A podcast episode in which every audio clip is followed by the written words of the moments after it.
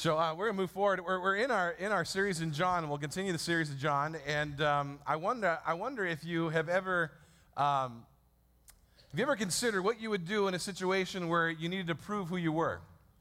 How would you prove who you were? Especially if you had no documentation, how would you prove who you were? Uh, if you had were forced to provide validation for who you were, how would you do that? A renowned artist, Paul Gustave Doré, uh, lived between 1821 and 1883. Lost his passport while he was traveling through Europe. When he came to the border crossing, he explained his predicament to one of the guards, and uh, he was hoping that the guy would recognize his name and recognize him who he was and let him through. Of course, the guard, however, said many people uh, attempt to cross the border by claiming to be somebody they are not. And Doré insisted that he was the man he claimed to be. And the, the official said, All right, uh, we'll give you a test. And if you pass it, we'll let you cross. And if you don't, we won't. He handed him a piece of, pa- uh, piece of paper and a pencil. And he told the artist to sketch several peasants standing nearby. Doré did it so quickly and skillfully, the, the guard was convinced he was indeed the man he claimed to be. His work confirmed his word. How would you do it? What would you do in that situation? If you got nothing proving you are who you say you are, how would you prove you are you? I remember, um, been married 10 years now. A 10 year anniversary was last month. And uh, thank you, yeah. Um, 10 years ago, when my wife and I got married, you know, like any, any uh, after any wedding, you go on your honeymoon, and our honeymoon, we got married in LA, and our honeymoon uh, was based in Florida. So we flew all the way to Florida, Miami. The next day, we were going to get on a cruise ship, uh, Fort Lauderdale, for the Caribbean, Caribbean islands. And um, of course, you make these, these plans and these reservations months in advance, six months in advance before we got married. We had already these reservations, the plane flights, and all these things. And when the cruise people asked, Who's going on the cruise? I said, Well, my wife and I chuckled at this at the time. If you can remember this, well, David and Meredith Hurtado are going to go on the cruise. It was going to mark the first time that she would get to bear my name. And she's excited about it. Of course, she's like writing it over and over again. This is how I'd write my sign my name. You remember that? And you're so excited. And uh, up until then, she's been Meredith Hope Johnson, and she was going to be Meredith Hope Hurtado. And that was going to be our first trip together as Hurtados, right? So we make these reservations months in advance. And then it comes time where we're packing and we're getting ready for the wedding and all these details, and then we're packing our to go bags so we can get on the flight, and all these things are happening. And Meredith realizes wait a second, every piece of documentation I have says Meredith Hope Johnson. Uh, my driver's license says Johnson, my birth certificate says Johnson, everything says Johnson. David, what did you put the reservation with the cruise line with? I said, Well, I put it under Hurtado. Now, 9 11, you guys can imagine right now when you go to the airport that you take your shoes off, you go up to this person, they look at your ID, they stare at you a couple times and make sure you are. That's today. This is 10 years earlier, even closer to 9 11, and we're sitting there and we're going to have to go get on this cruise ship. We're in Florida and we're hoping that they'll accept that Meredith is who she says she is. She's all telling, what are we going to do? What if they don't, you know how they are, you know, they, they check everything now. What if we don't get on the ship? What are we going to do? And I said, honey, we'll get you in the best Motel 6 we can find, and I'll take pictures for the both. No, no. it was one of those situations, there is no plan B, right? There's no plan B. I don't know what we're going to do. We're in Florida. I'm hoping that they'll let us on the ship.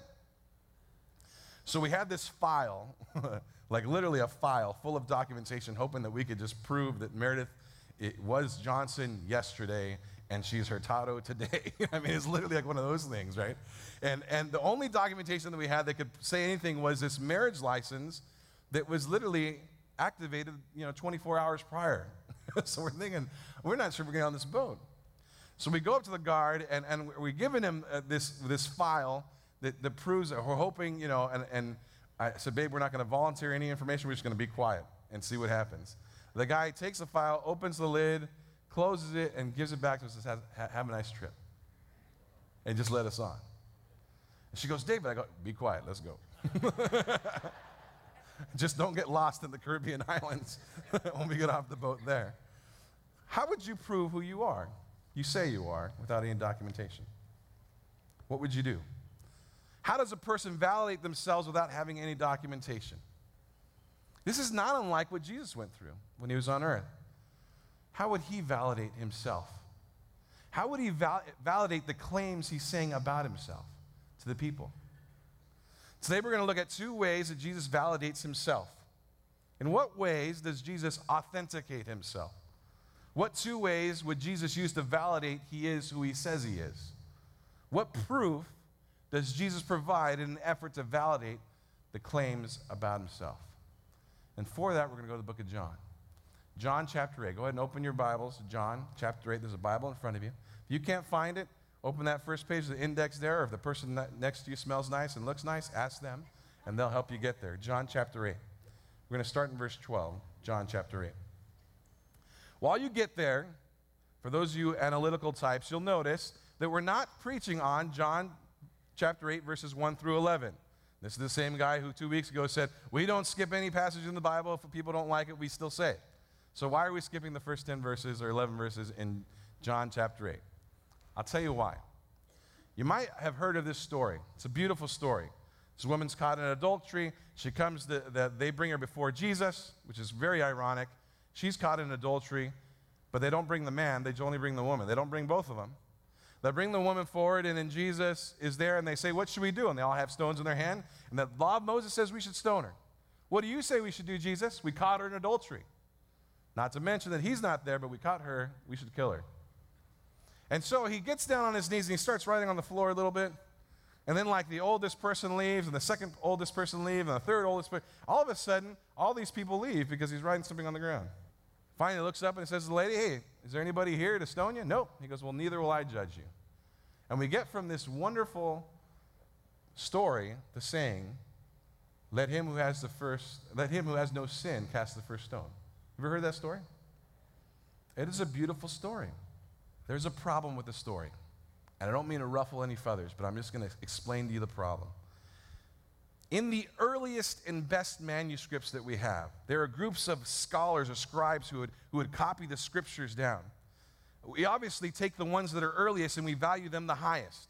All right? We have manuscripts from, from, people, from, from groups that were writing 100 years after Christ, within 100 years. So we go, that's probably the most reliable within 100 years. And then you have these groups who are known for being very, very accurate. So you have 100 years within Christ, and then they're very accurate. Those are the ones we value the most when we think of best manuscripts. That story, unfortunately, only shows up hundreds of years later, not in the earliest and not in the best manuscripts. And so what we have is a beautiful story that comes about probably fourth or fifth century after Christ, and it's missing for, for the first several hundred years of the Bible. And what probably happened is someone along the way said, This is a beautiful, wonderful story of oral tradition, and we need to get it in the Word. And they started sticking it in there about three, four, five centuries after Christ walked on the earth. Why do I share that? I share that because the best scholars believe it's probably not part of the canon, it's probably not part of Scripture. Doesn't mean it didn't happen. Uh, it, it may have happened, but it just wasn't never intended to be a part of Scripture. So we don't preach on it like it's Scripture because we don't believe that the best, uh, well, the best authority is that it's probably not part of Scripture. If you love that story and you really love it and you quote it all the time, I'm sorry, I don't mean to ruffle your feathers. We're just letting you know the truth, all right? So we're going to start verse, verse 8. How does Christ validate himself? I'm sorry, uh, chapter 8, verse 12. When Jesus spoke again to the people, he said, I'm the light of the world. Whoever follows me will never walk in darkness, but will have the light of life. The Pharisees challenged him. Here you are, appearing as your own witness. Your testimony is not valid. Jesus answered, Even if I testify on my own behalf, my testimony is valid, for I know where I came from and I know where I'm going. But you have no idea where I came from or where I am going. You judge by human standards. I pass judgment on no one. But if I did judge, my decisions are right because I am not alone. I stand with the Father who sent me. In your law, it is written that the testimony of two men is valid. I am one who testifies for myself, and my other witness is the Father who sent me. And they asked him, Where is your Father? You do not know, you do not know me or my Father, Jesus replied. If you knew me, you would know my Father also. He spoke these words while teaching in the temple area, near the place where the offerings were put.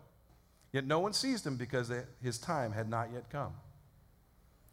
Once more, Jesus said to them, I'm going away, and you will look for me, and you will die in your sin. Where I go, you cannot come. This made the Jews ask, Will he kill himself? Why is it that he says, Where I go, you cannot come? But he continued, You are from below, I am from above. You are of this world, and I am not of this world. I told you that you would die in your sins, and if you do not believe that I am who I claim to be, you indeed will die in your sins. So we have this interesting interaction. You remember, we're still in the we're still in this festival, this feast of, uh, of booths or the tents, or or uh, uh, this festival of time where they're celebrating that God's provision for Israel. And it's really interesting. He makes this statement, I'm the light of the world. And they go, wait a second, you can't just say that. You can't just say that. You got to prove it. You got to you got to tell us why. how, how do we believe what you're saying? You don't just say that. Prove what you're saying. Validate it. Your testimony by itself is not valid. And you know what he says in this whole section? He says, My validation comes from heaven. My validation comes from heaven. The only validation that I'm going to give you is the fact that I am validated by heaven. I'm validated by my Father. Validation comes from heaven. He says, I'm the light of the world. It's one of the seven I ams. I am the bread of life. I am the light of the world. I am the gate for the sheep. I am the good shepherd. I am the resurrection and the light. I am the way, the truth, and the life. I am the true vine. And before Abraham was, I am. It's one of the seven I ams of John. I am the light of the world. not a light, I'm the light of the world. And if you walk in me, you walk in the light. And if you don't walk in me, you walk in darkness. It's really interesting. At the end of this, this, this festival, this time, they would have uh, this particular ceremony that had to do with light.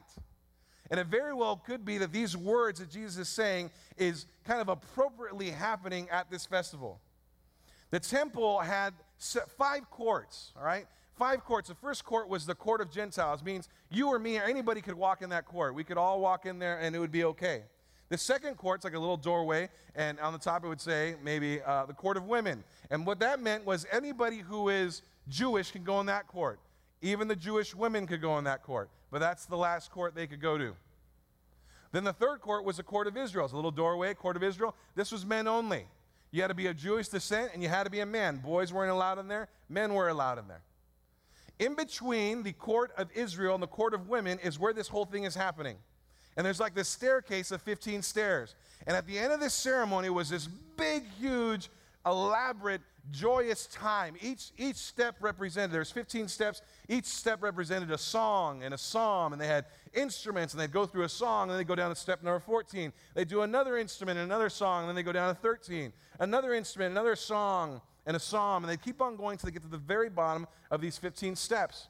And at the bottom of these 15 steps were these four huge, monstrous lamps, golden lamps, so big that they'd have people like throwing oil in them. They're huge lamps. They would take the priest's old clothes, the discarded clothes, and they would, they would fasten them together to make a wick for these huge lamps. And at the very end of this ceremony, they would light this lamp. They'd light these lamps up, and they would save one lamp for the very end of the week. And that lamp was to represent hey, you see all this light. You remember in the Old Testament, in the wilderness wanderings, how God came to us and he, and he provided for us and He gave us direction through, remember that? The light in the sky? And this was represent, this was the God who provided for us. He is the light of the people. And the last lamp was left for the last, for, for the very end of the week, where it would represent this. Our full salvation has not come yet. We're still waiting for our full salvation and they light that lamp up, and Jesus says, I'm the light of the world. I'm the light of the world. And they hear that and they go, wait a second. You can't just say that. You don't get to just say those things, Jesus. You got to prove it. You got to tell us. You got to validate that. You got to authenticate that. You got to say, you, got, you just can't claim it. You got to give us some evidence behind it. The law even requires that you have to have two witnesses. Where are yours? You know, we don't believe in self testimony, self validation. And you know how Jesus answers that?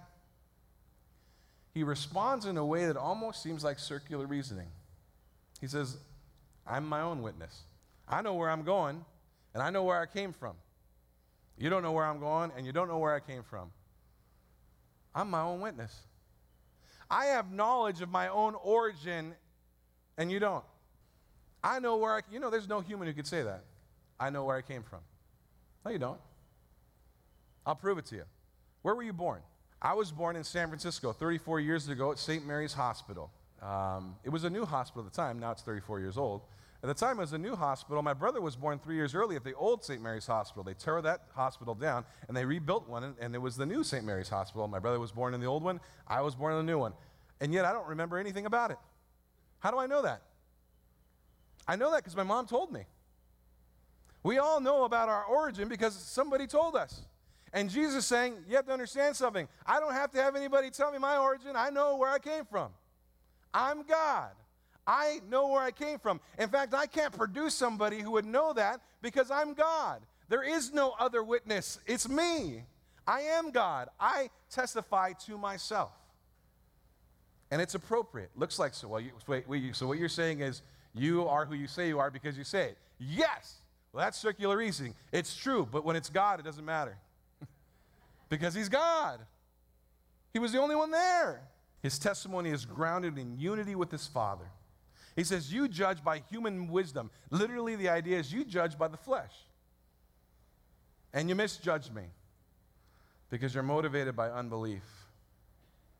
I'm not judging anyone. But if I did judge by the way I could, and I'd be right. You know why? Because I'm connected with the Father and I'm God. And I can't be wrong. Jesus' judgment wasn't biased or limited. So he says, first witness is myself. The second witness is my Father. He's authenticated by his Father's testimony. You say you need two witnesses. You got me. I say I'm God. You got the Father. He says I'm God. Well, where is he? You don't get access to him. we want to question him. Sorry. Uh, how do you know what he says? Well, I'm God, and so I know. He says I'm God too. And by the way, you could just look at all the miracles that he's allowed me to do all this time. You could just look at that and let that validate me. How can somebody do the supernatural the way I've done? But you reject all that. So I'm done kind of giving you any more evidence. I'm done kind of giving you anything else. I'll just tell you, I'm God. That's how I know I'm God. My Father is God. He'll say I'm God. That's how I know I'm God. My validation comes from heaven. You don't know the Father because you don't know me. And you don't know me because you don't know the Father. And the crowd is thinking, Where is your Father? Bring him out so we can ask him questions. This is a unique teaching. What is this guy talking about? His Father. And, and that's the basis of his validation. What is he talking about? And why do you bring up somebody who you can't produce? What's the use of bringing up a witness if we can't ex- cross examine him? He says, I'm God. That's all I'm going to give you. And the Father knows I'm God. You don't know me because you don't know him. And you don't know him because you don't know me. He says, I'm also, I'm also authenticated by my heavenly residence. Look at verse 21. Once more, Jesus said to them, Where I'm going, I'm going away, and you will look for me, and you will die in your sin. Where I go, you cannot come. This made the Jews ask, Will he come himself? Is that why he says, Where I go, you cannot come? But he continued, you are from below, and I am from above. You are from this world, and I am not of this world. I told you that you would die in your sins, and if you do not believe that I am who I claim to be, you will indeed die in your sin. I'm going somewhere where you cannot go. You will look for me, but you won't find me. In fact, you'll die trying to find me. What does he mean by that? You'll look for me, but you won't find me. It's an amazing prophecy what's going on.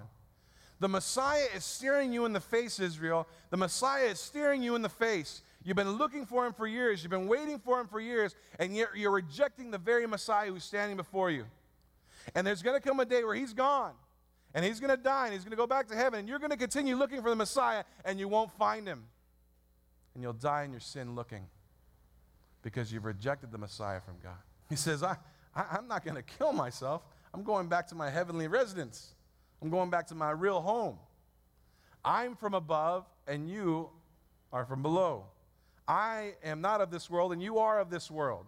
I'm the light and you're the darkness. You judge by humanness, I judge by godness. You don't know me because you don't know God, and you don't know God because you don't know me. You know what he's saying?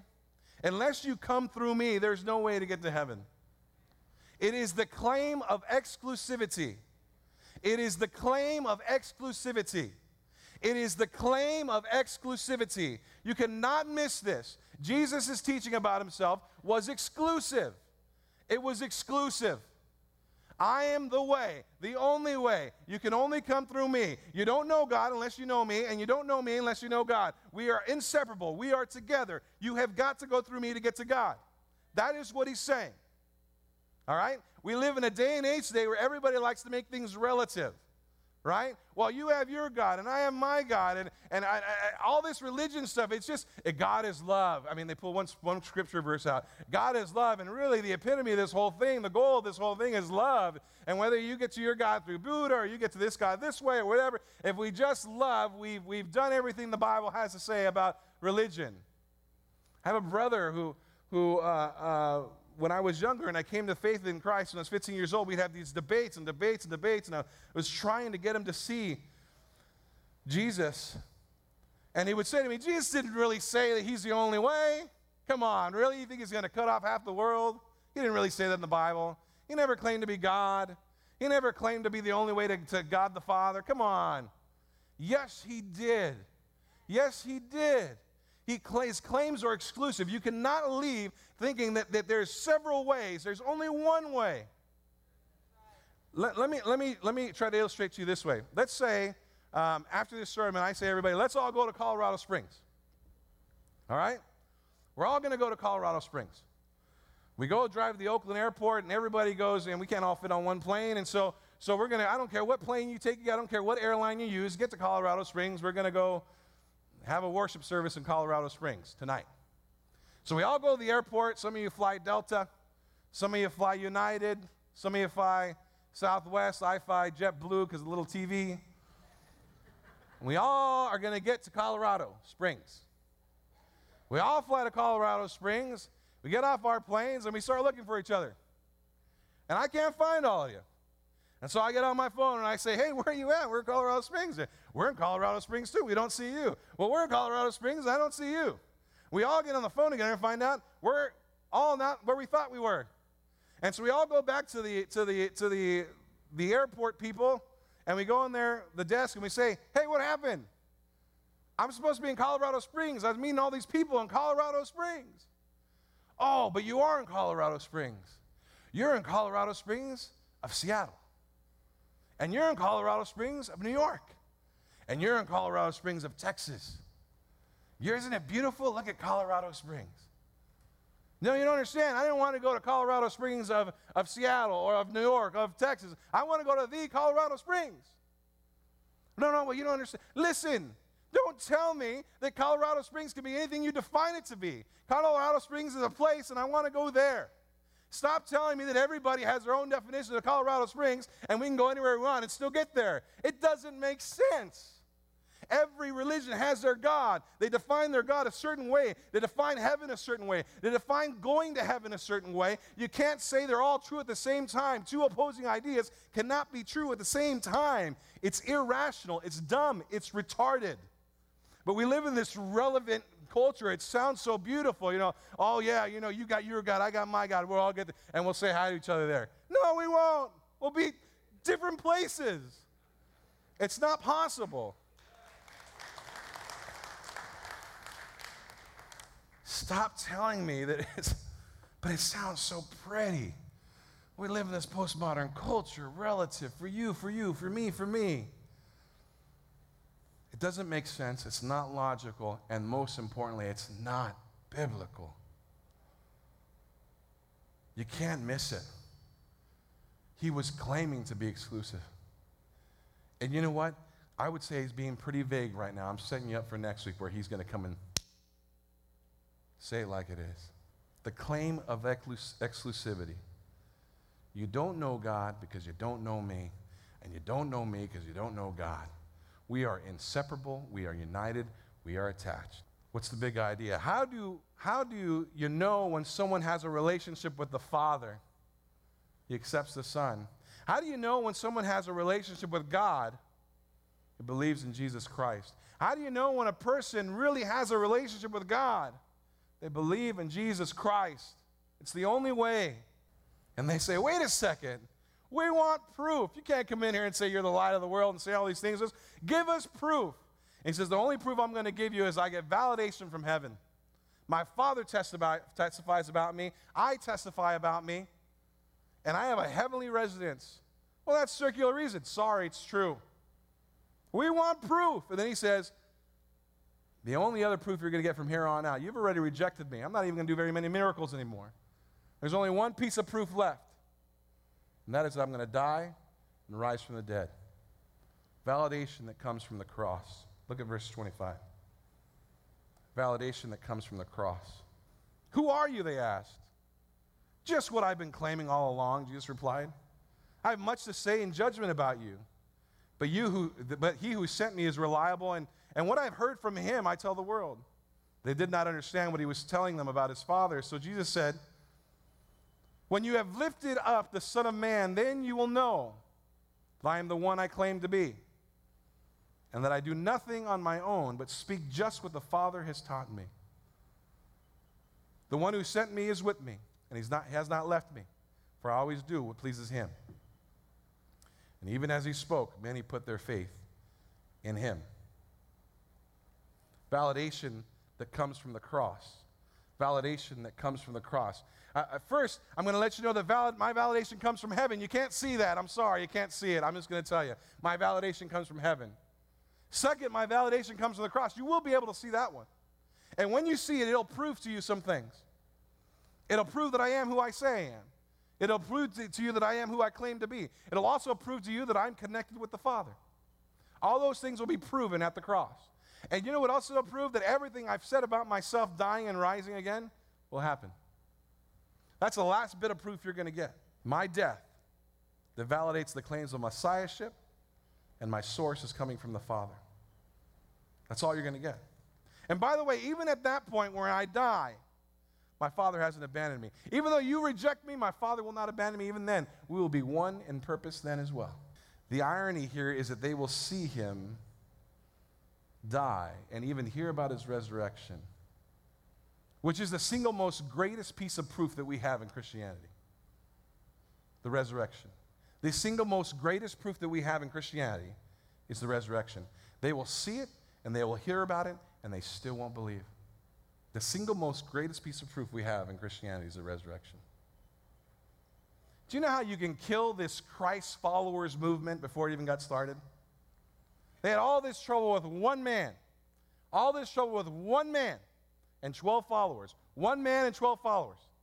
And then they kill off the head thinking we're just going to kill this thing off. They kill him off, and you know what happens?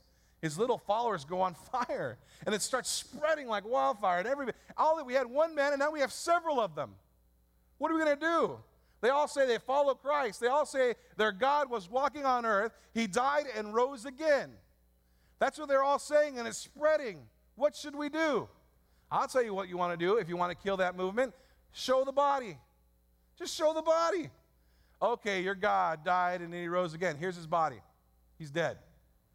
But they don't show the body. They don't show the body because they didn't have it and they couldn't show it. Oh, well, what if, what if the disciples just stole the body, though? They could have stole the body themselves and, and, then, and then went around and started this movement. See, our God rose again, but really they know he didn't because they stole the body. Well, that's an interesting theory. They have to somehow get through 200 Roman soldiers who basically um, if they messed up, their life would be on the line. But they, somehow they got through 200 Roman soldiers, and they moved this big ton of a rock. They stole the body. And then 11 out of these 12 would die for the cause, for a lie. They'd die for a lie. I know what I want to do. I want to start this movement, leave my family, try to capture the whole world, and in the process, I'm going to die and never, ever say anything to the effect that it was all a lie. All 11 of them would die without ever denying. And the one who did get to live got banished for life or imprisoned to a foreign land for a lie. Doesn't seem to add up. The resurrection is the single greatest proof we have as Christians. Paul knew that. He says in 1 Corinthians 15, For what we have received, we passed on to you as of first importance that Christ died for our sins according to the Scriptures, that he was buried, and that he was raised on the third day according to the Scriptures. Then he appeared to Peter and then to the 12. And after that, he appeared to more than 500 brothers at the same time, most of whom are still living. You can go ask them. Some have fallen asleep. Then he appeared to James, then to all the apostles. And the last of all, he appeared to me also, and ab- one abnormally born. And verse 12 says, But if we preach that Christ has been raised from, has not, if we, but if it is preached that Christ has been raised from the dead, how can some of you say that there's no resurrection of the dead? If there is no resurrection of the dead, then not even Christ has been raised. And if Christ has not been raised, then our preaching is useless, and so is our faith. He even knows it. We are standing on this one fact. One fact. He has to rise from the dead or he's not God. He has to rise from the dead or he's not God. But if he did rise from the dead, then he is God and it validates everything. It's our single most greatest piece of proof. Where's the body? In fact, show me the body and I leave the faith. That's how pivotal it is to our faith. They say, prove it. He says, the only proof you're going to get at this point, you've seen all the miracles, you rejected it, you've heard me say all these things, you've rejected it. The only proof you're going to get is that I'm validated from heaven and I'm validated at the cross. Those two things. That's all I'll give you at this point. The best proof of all is his resurrection. And yet they refused to believe back then just like people refuse to believe today. How do you know someone has a relationship with God? They believe in Jesus Christ. How do you know somebody has a relationship with God? They believe in Jesus Christ. But you don't understand me. I have my own relationship with God. No, you don't. You don't have a relationship with God if you don't believe in Jesus Christ. That's what the Bible says. Have my own way, my own. I have. I mean, we have our own communication structure. No, you don't. Biblical Christianity, if you're following the Bible, you only come to God through Jesus Christ. I went to a baseball game this week with Edwin Chandra, one of our elders, and called him up and I said, Hey, you know, I got some extra tickets. You want to go to the game? And he was in San Francisco already. And this is perfect. I drove in, or I didn't drive in. I took, you know, public transportation. Here, I'll meet you at BART, 24th and Mission. I get on the BART. Go to, I love the Mission District. Reminds me of my mom. There's some places there to eat that my mom used to eat, and I, I, I, I love going there. It just reminds me of my childhood. Besides the fact that there's always a new hole in the wall in the Mission District, and we all know how good hole in the walls are. So, so I go down to the 24th and Mission and meet Edwin there and get off the BART, and he goes, I know of a place that has lobster sandwiches four streets down this way, and it's supposed to be off the hook. And I'm like, that's exactly why I wanted to come. Let's go go to the lobster joint, you know, and it's a true hole in the wall. Like the lobster guy, you know, it's like, anyway. The point is, we get in there, they make our lobster sandwiches, and on the way to get there, there's this little, little lady at the corner. Uh, she's in her mid 20s. I would put her in her mid 20s. And she said that, oh, look at these two guys want to help save the rainforest. and Edwin, without skipping a beat, goes, The rainforest? Save the rainforest? What about people? What saving people? So there's a little conversation going on between the two of them. And finally, he says, Have you ever heard of Jesus Christ? She goes, Yes, I have. He says, What do you think about Jesus Christ? And she said, Well, you know, I, you know, I, uh, I, I just focus on living my life good right now. And, and, and all that stuff will work out. I can't do anything about anything after I'm dead anyway, so I'm not worried about that. I'm worried about the rainforest. So we're talking to her, whatever. We realize it's fruitless conversation. We begin to walk away. And uh, was about 15 step. I go, you know, Edwin, it's really interesting. This gal, she didn't lack zeal, and she didn't lack commitment to a cause. Um, a good cause. I mean, I agree with her. I think we need to take care of the earth. Sure, I don't think that trees have rights like we do, but I do think we, God has put us here to take care of the earth. So it's not a bad cause. She's on the street corners of San Francisco trying to raise money to save trees. Mean, you don't do that without commitment to a cause. She's got zeal and she's got commitment to a cause, Edwin, but she doesn't have Christ. What she's lacking is Christ. And quite honestly, I'm, i was studying for this message all week long and I'm thinking about her. I just she's been in my mind. I can still see her face. No Christ. If this stuff is really true, how do we know someone has a relationship with God if they believe in Jesus Christ? And she doesn't have a relationship with God. And as I kept on thinking about that story and replaying it over, I can't tell you how many times I played that over and over in my head and, and reliving that in my head. I'm watching the interaction. And I'm thinking about this truth and how it's so real. And I'm watching that interaction. And you know what I thought to myself? I believe this Bible is true. I believe the only way to heaven is Jesus Christ. And yet, I said nothing to that lady. Edwin was the one talking the whole time. I just stayed mute. Just quiet the whole time. Well, why? Why, why, why, did, why didn't you say it? Well, because my mind was turning. What do I say? What, what if she doesn't like what I say? What, what if she doesn't like the message? Uh, what, what, what if she doesn't, it's not going to flow right. It's not going to sound right. It's going to, it's confrontational. It's not fun thing to say. And so I resolved to be quiet and let her go to hell. How about you? When we come to church and we hear things like Jesus exclusively, Jesus, exclusivity, that's right. Amen. The only way to heaven is Jesus Christ. Amen. That's right. We got to amen that stuff. We're in church. But will you tell anybody? Is, will you take up any opportunities this week to say something? Well, that's challenging. It's challenging for me. Here I had the opportunity right there, and I skipped out. How do we know if someone has a relationship with God? They believe in Jesus Christ. Will you tell them about him? And getting past the amens, will you tell them about him? Will you take up any opportunities this week? Put your neck on the line for the sake of someone else's soul. And if you're here and you're visiting us and you're saying, This guy, he really believes what he says, yeah, I do. Maybe you're visiting and you never come to Jesus Christ. We would love to introduce you to a God that says, I'll die for sinners. Come to me, repent, believe in my Son, and I'll give you perfection, and I'll take your sin and place it on my Son on the cross. That's our gospel. What do I have to do? He did it all for us. Just come humbly and ask for his forgiveness. Father, I uh, don't feel like I represented you the best this week. Who knows if that gal as a sister or brother across the country praying that somebody would tell him about Jesus. The same way that I pray for my brother, that you would send somebody to tell him. We believe in your word, and we believe in the exclusive claims of Jesus Christ. And we believe he's the only way. And yet it's a shame if we keep that to ourselves. Would you give us the passion and the zeal to represent you outside of these walls?